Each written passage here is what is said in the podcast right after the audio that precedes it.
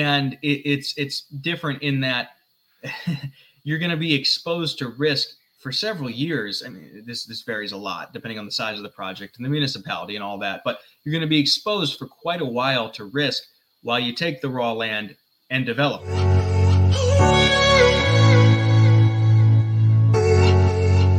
Welcome to Real Estate Hustlers Podcast. I am your host, Josh Appleman, founder and CEO of Appleman Capital.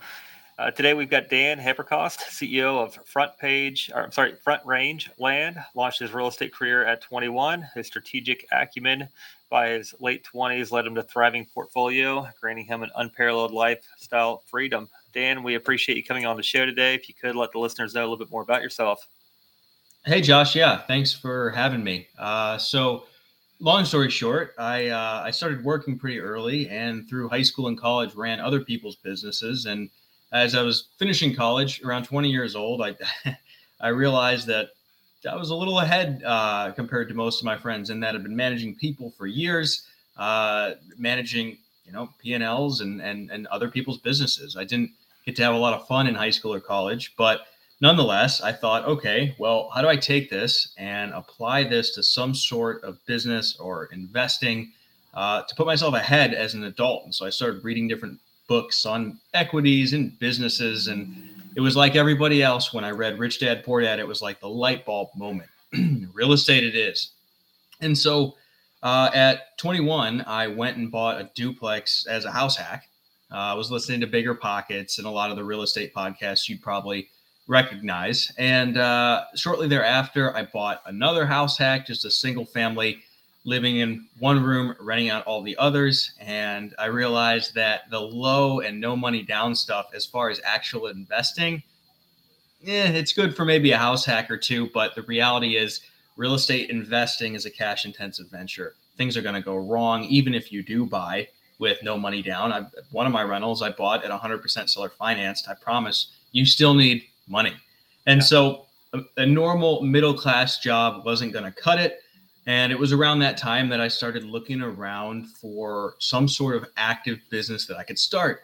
You hear about flipping, wholesaling, all these different strategies. And it ended up being land and development that I settled on because really I, I met a uh, investor at the local real estate meetup in Colorado Springs where I live. And I, I actually host that group now.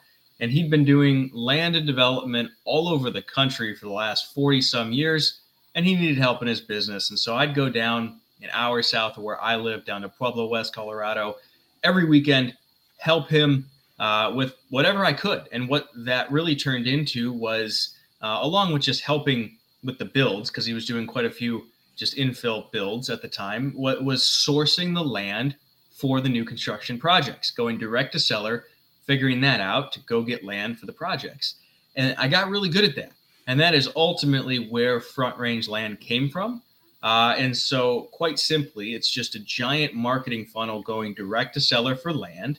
And most of it we just buy and sell. Very occasionally, I might do an assignment, haven't done in a long time, but pretty much close everything. Uh, and then a few at a time, I'll put new construction on and, and sell that. Uh, and so it's quite simple, actually. And, and then that's the active business that has continually fed the acquisition of more rental properties. And so uh, I've been doing this for six years, uh, and not planning to stop anytime soon. But I'll, I'll pause there. Oh, that's great. That's um, you started out with like um, a lot of other real estate investors start out the uh, learning with podcasts, learning with uh, reading books, mm-hmm. and then taking action into uh, single family. And um, it's like the um, the advice, the acumen, don't uh, don't bite something bigger than your head. So as you do do things and get experience, you you get the experiences, and, and your head gets bigger with knowledge and more knowledge and um, it keeps you safe through the years for the most part. Um, so, what initially inspired you to uh, to get into real estate at such a young age? Well, that goes back to having to work pretty early on, uh, and you know, in high school, all I did was go to school and then go to work, and then in college, I mean, I was working full time uh, while going to school to pay for it. That was miserable. I had no life. I had no fun. That that that sucked, and so that was really it. It was just freedom. I wanted some uh, amount of freedom as an adult. I saw my older siblings, my parents, my cousins, uncles, everyone did the same thing. Went to school, got a ton of debt, got a crappy job, They were stuck in their jobs, and I, I did not want to replicate that. And so that was really the impetus is just not being stuck the way everyone I grew up around was. Got it. Makes sense. That's good enough reason. It definitely keeps you keeps the motivation going, and that's the biggest piece is, is yeah. what is your why? Because your you know, your will mm-hmm. creates the actions for what you desire, and that's kind of how big is your why and and uh, mm-hmm. you know, your motivation behind the scenes. So on on land investing, how are you all finding these these uh, deals? And I, I don't even know if you would consider land finding the deal. It's of course there's different areas. Don't get me wrong, like some very prominent areas, and if you snag a piece of land in a great area, then it becomes it, it's already it's, it's intrinsic value is the location. How do you all are you looking for off market list where you just pull pull data and and um, advertise directly to the owners or? Yep. So the majority of our business comes from direct to seller uh, mail. Send about 10 ish thousand mail pieces a month. Postcards have been working really well, but sometimes we do letters, mix it up a bit there, depending on the time of year, and always just testing. Uh, and then we do some very targeted cold calling as well. So, yes, it's all off market. Don't really do anything on market, at least on the acquisition side. We resell on market all the time. And um, uh, yeah, mail is the majority of it. And the key is is the follow up because we very rarely get deals on the first few conversations. It's very often, you know, 10, 20 conversations later that we get a piece of land under contract. And one important distinction I want to make, guys, uh, you know, Josh, I'm not sure your background with land or any of your audiences, but people often misuse the word raw when referring to land. They, they, they say, oh, raw vacant land. They, they see a piece of land between two houses. Oh, there's a piece of raw land. No, no. So I go after land that is already horizontally developed. All the entitlements are in place, the utilities are there. It is, for all intents and purposes, shovel ready, where the end user, whether it's me or somebody else, just has to get the plans and engineering done and go through the process of getting a permit. No further improvements are needed to the land itself in order to build on it. And this is really important because there's a lot of time and money that is put into taking raw land and turning it into uh, you know thousands of shovel ready lots within a subdivision and so uh, totally different business model i have friends that go and take raw land and just get it to the point of being uh, horizontally developed and then sell it off to builders it's a great business model it's just different and it, it's it's different in that you're going to be exposed to risk for several years. I mean, this this varies a lot depending on the size of the project and the municipality and all that. But you're going to be exposed for quite a while to risk while you take the raw land and develop it. Whereas the simple arbitrage model I'm doing, the land is is already buildable, and so I just think that's important that your listeners know that uh, those yeah. two things are very different. Yeah, to kind of compound on top of that, we've got uh, it's 21 and a half acres of industrial I-1 land. Uh, it's already entitled for the for the uh, permitted use, what we wanted for uh, self storage. However, mm-hmm. there is a, a 20 year overlay that has already been approved and entitled on top of the I one uh, zoning. So mm. with that overlay, it um it permits up to 200,000 square foot of industrial um, warehouse. Um, so okay. that's then to get our project approved, it's taking it all the way back through the physical court to get a uh, conditional use permit. So it's uh there there's definitely there there's a there can be nuances to uh, to the land, and those are always found mm-hmm. in the mm-hmm. covenants of of the deed and um, uh, planning and zoning and, and every everywhere else. But um, are you all going after residential? Or are you going after industrial? Mostly residential. Occasionally, we will get multifamily lots, but the vast majority of it is residential. Got it. Yeah, and and then of course, I'm thinking you're doing large tracts to where you can uh, sell that land to a, a larger developer, housing uh, builder? Is that you know in several hundred deals, most of them have been between a quarter and one acre infill okay. lots. Think think throughout Florida. Florida is just an endless array of subdivisions. You know, with maybe 20 to 50 percent built out all the way up the coast and even inland, and and so most of those subdivision have have small quarter half acre lots. Those have been great and even the big guys. So think of DR Horton or Toll Brothers or Lennar. Mo- they do large subdivisions where they own the whole thing, but then they also have, you know, DR Horton calls it their scattered lot program, where they buy individual lots within these already done subdivisions where they don't own the whole, whole thing. So among the big builders, you have the medium and small guys as well. Uh, and those tend to be the end buyer for the lots we sell. And then sometimes it's just the mom and pop who's going to hire the builder to put uh, a house on that land for themselves. Got it. So you mentioned Florida. What what would be like the coolest lot that you have ever gotten under contract? Like like a wow, I can't believe we have this under contract. Coolest, I guess. You know, there was one we did this year in Homestead, Florida. That was a great deal. And for anyone who doesn't know where that is, it is within Miami Dade County, south uh, west of Miami, and it's kind of up against the um, Everglades on the one side, and it's very uh, landlocked, so to speak. Like there, there is not much land over there because you go towards the metro, and that's all built out. And so we bought it at 45, and we resold it at 130,500 with 24 hours on market. Uh, and so that one was just interesting because that was a great deal. Obviously, they're not all like that. Um, and that one, it, it was a weird type of. It was it was a very specific type of ag zoning where there was all kinds of restrictions and they couldn't build a house on it without a special use permit but that area was so in demand i've never seen demand for land like that before yeah miami is still um, it's still wild down there it's uh, it's got massive yeah. growth it's incredible um, but yeah you'll get the you'll get those pieces of property like you all doing direct to seller that is, uh, mm-hmm. uh, that opens you all up for some very unique opportunities that you typically that typically never even go on the market because you'll blast them out to your email buyers, I'm sure, before you even take it on the MLS. And then those uh, somebody of theirs might grab it. And then if they don't, then you'll see it pop on the MLS and then it's open market. But that's that's more kind of like being on mailing lists to different uh, wholesalers and um, guys that are that are bringing deals. Uh, sometimes you can you can get the uh, the deals uh, through those channels before the MLS. That's mm-hmm. um, that's cool. Um, how many so what, what, tell us about your portfolio what have you what have you grown your portfolio to uh, right now with land well with the land it's just a cash printing machine is the goal so okay. i don't want to keep anything on that side of things it's just a way to scale my income to go buy more and more and more rental properties okay so that's that's the goal there um, and so if we're sitting on land and it's not moving, that's a problem. so velocity is a big part of the business. It's just a way to make money ultimately. So I'm not the type that's buying land and holding it for three to five years, uh, at least not now.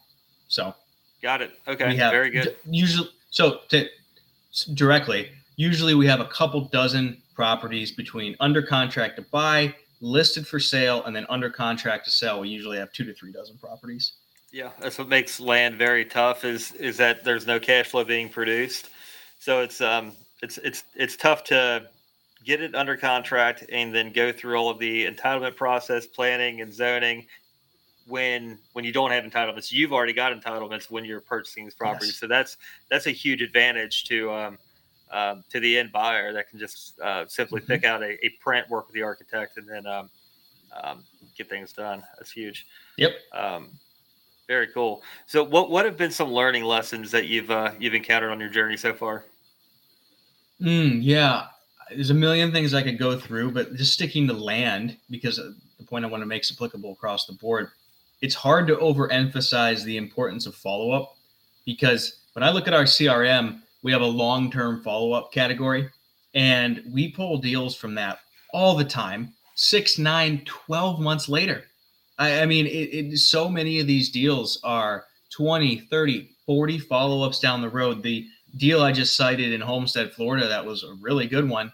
I think my acquisition manager had been on that for 10 months and there was over 40 follow ups to get that deal.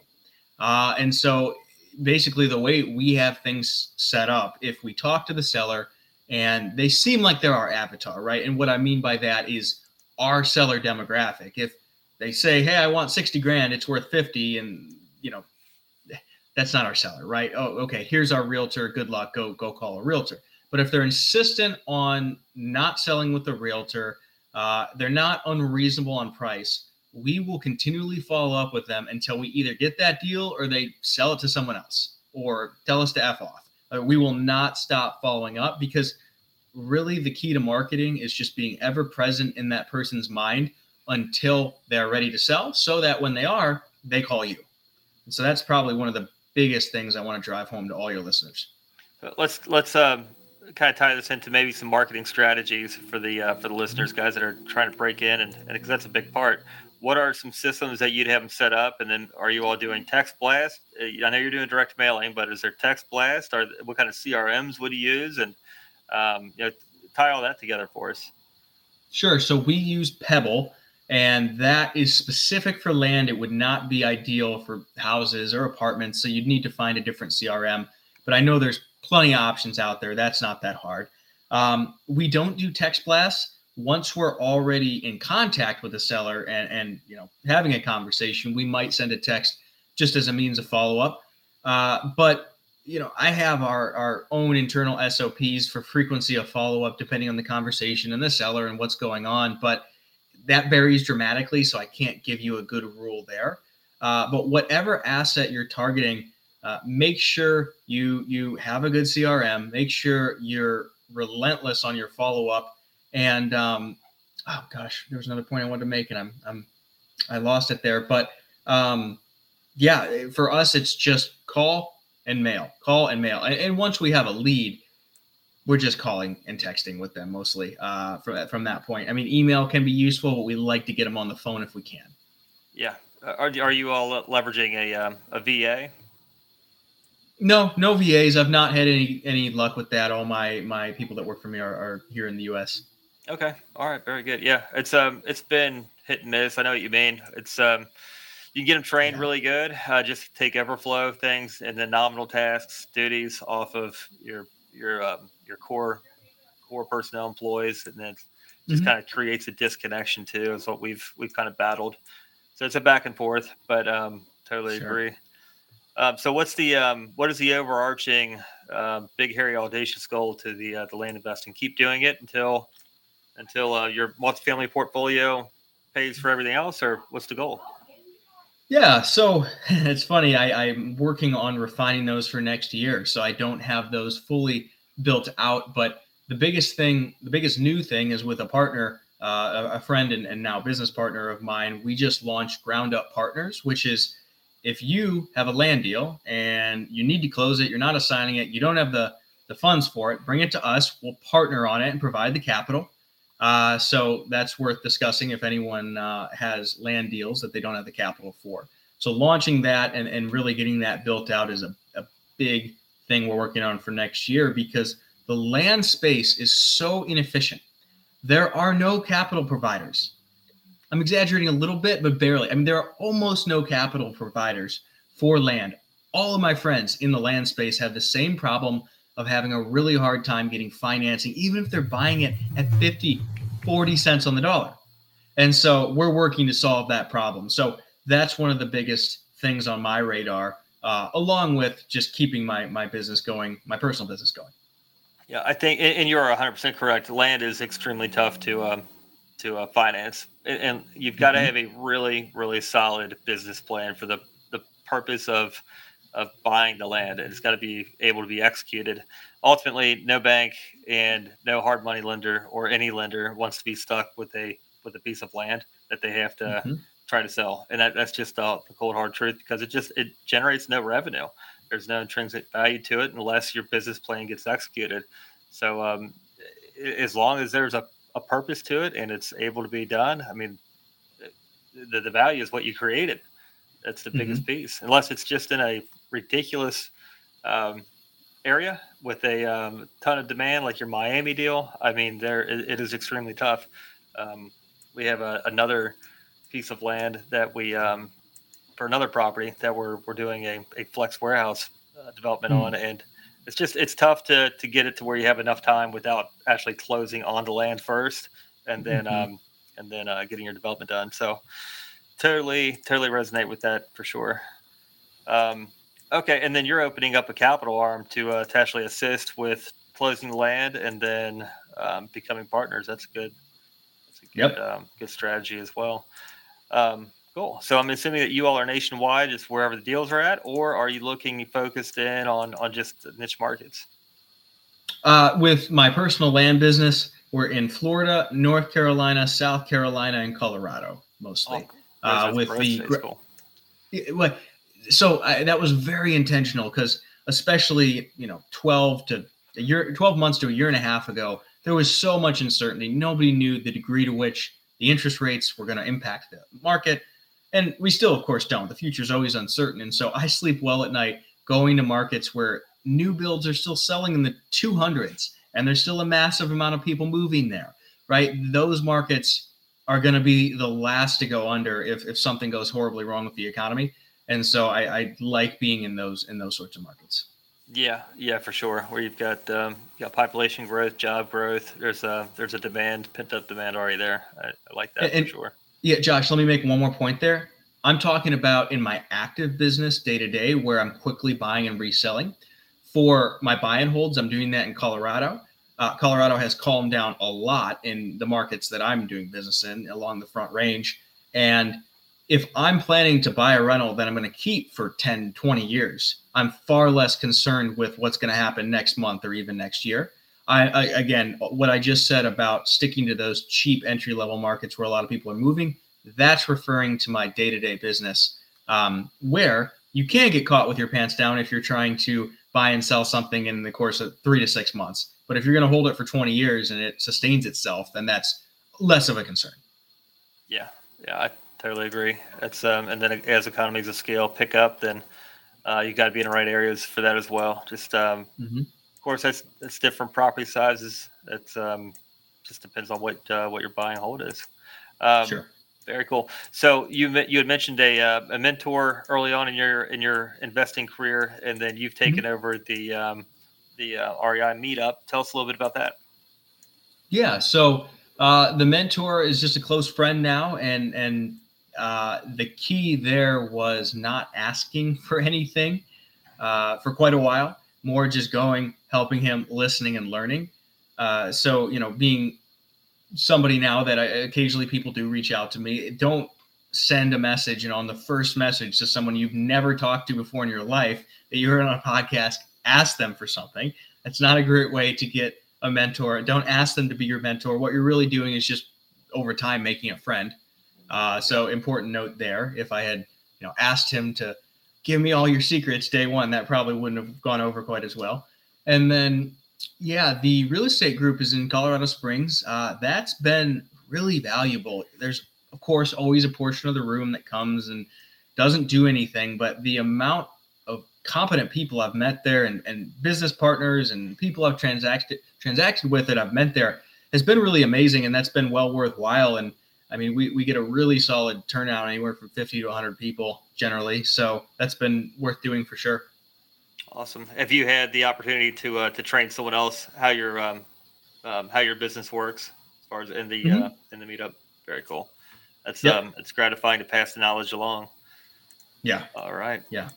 Uh, Dan, if somebody wants to reach out to you, learn more about um, land investing and how they can uh, possibly um, uh, look more into your company and and uh, be a part of it, how can they reach out? Dan Haberkost on uh, Facebook, Instagram, or just danhaberkost.com. That is perfect. I uh, truly appreciate you spending the time with us today. Definitely look forward to following you. And Dan, we will certainly talk soon. Thanks, Josh. Awesome. Thank you.